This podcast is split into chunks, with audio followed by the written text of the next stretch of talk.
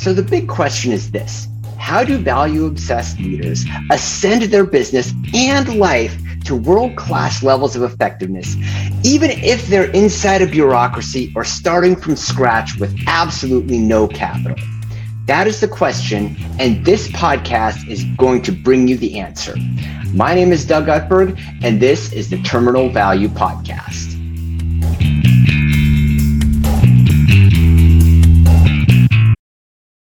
Welcome to the Terminal Value Podcast. So, today is another one of the editions where I am going to be uh, doing a solo recording and I'm going to be explaining what I call the energy matrix and energy management, uh, personal energy management, as opposed to, for example, time management. For those of you on the video, I'm going to now switch over to my fountain pen drawings. Here we have our title slide, right? Our energy matrix and management. And as usual, I am going to draw a two by two matrix. So that's where we have a horizontal and a vertical axis, right? Okay, so we have a horizontal axis and a vertical axis. And when we are talking about task strategies, whatever, on our uh, vertical axis, we are going to look at our competence for a task or for a set of skills. And then on the horizontal axis, we are going to look at our energy. Okay, so whenever we have, say, for example, low energy, or actually here, let's fill out the matrix. So we have low and high energy, and then we have low and high competence, right? And whenever we have a situation where we have low energy and low competence, that's usually where we're kind of depressed generally speaking, this is not the kind of zone that's amazing to be in. And most of us don't like being there.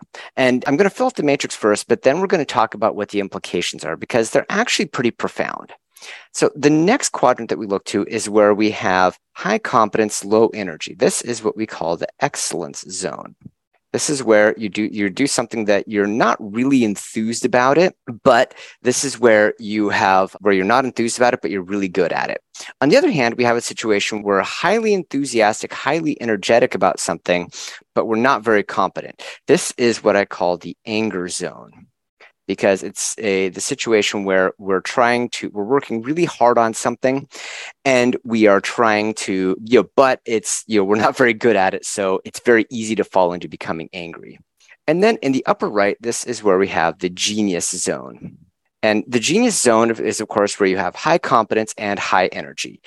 And as a leader or you know basically person who is looking to be exceptional you want to identify your genius zone, and then you want to carve out the non genius zone tasks. As far as the things to, ta- to carve out, right? The easiest one is going to be depressed, right? Because these are going to think, be things that you're not very enthusiastic about and you're not very good at. This is easy to get rid of. The two that are hardest to get rid of are if you have high enthusiasm, enthusiasm but low competence, or low enthusiasm and high competence. Here's the reason why. When you're talking about the excellence zone, this is something where you're really good at, good at it, but it's not what you want to do. And this will lead to burnout. And so I think if there is one thing to take from today, it is that you need to figure out where is your excellence zone. And these are the most important things to find somebody else to do. Because if you put too much of your time where you are excellent, but not in your genius zone, you will get things done, but you will not be happy and you will eventually burn yourself out. And I think the, the, the other zone, what I call the anger zone, is this is a little less this is not quite as insidious because what will happen in the anger zone is you will be be sub par versus your potential. And the reason why this is insidious is because when we are doing something that we really enjoy but we're not very competent at i mean it's theoretically possible you can get that up into the genius zone by building competence but otherwise, you will be burning time that could be spent in your genius zone based on something that you like but aren't very good at. And so the thing that we all really need to do as both peoples, leaders, etc., is we need to, you know, uh, let me go on to a new sheet of paper here. Is step one, figure out your genius zone. You know, you need to figure out where is your genius zone at.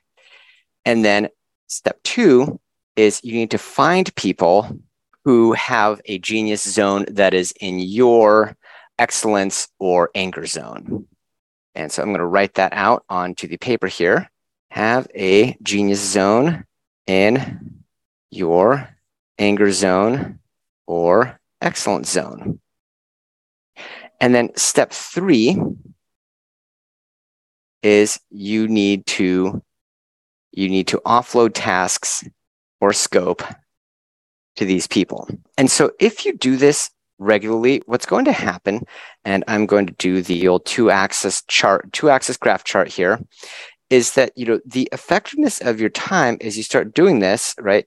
Every time that you do this, you'll go up another ascension curve and then you plateau, but you'll, this is how you get that bottom left to upper right productivity curve is by concentrating more and more and more and more of your time in your own personal genius zone. And I think this is the thing that is really important to master if you are going to become exceptional, if you're going to be exceptionally compensated or anything like that. And because here's another way to think about it, because you know, a lot of people have heard about the one number idea. Okay, and so people say, all right, well, what's that one number? What is the value per hour for your time? And that seems pretty simple. Let's say, for example, that the value per hour for your time is $250. Maybe lower, maybe higher, but for the sake of this conversation, uh, let's just say it's $250 an hour. Well, the practical implication of that is that anything in your business with a value under 250 an hour should be outsourced that is either to another company or another person. Now, the problem is actually doing it. The conversations that I have had with people who have put this into action is that it will and does change your life, but it takes a lot of, I guess you would say, guts or, or ambition or chutzpah in order to you know, in order to implement something like this because you will need to spend money that you may not have yet earned in order to free up your own time to get into the genius zone However, the only way that you can push your time to the genius zone and keep it there is if you are willing to follow the one number philosophy. Right there, you have it. You have the energy matrix, you have energy management, and how to basically get the most out of your personal and business life that you possibly can. Uh, so, anyway, I would really appreciate if you would uh, subscribe if you would leave a comment and then, you know, if you would tell your friends about this channel, so hit the subscribe button. Uh, make sure to go and uh, you know, just go and leave a comment. Let me know what you think, and then and then go ahead and share because you know that will help me to create more content for you to help everybody you ascend their business and life to world class. Uh, so anyway, that's enough for today. I hope you're having a wonderful day, and I will talk to you later soon.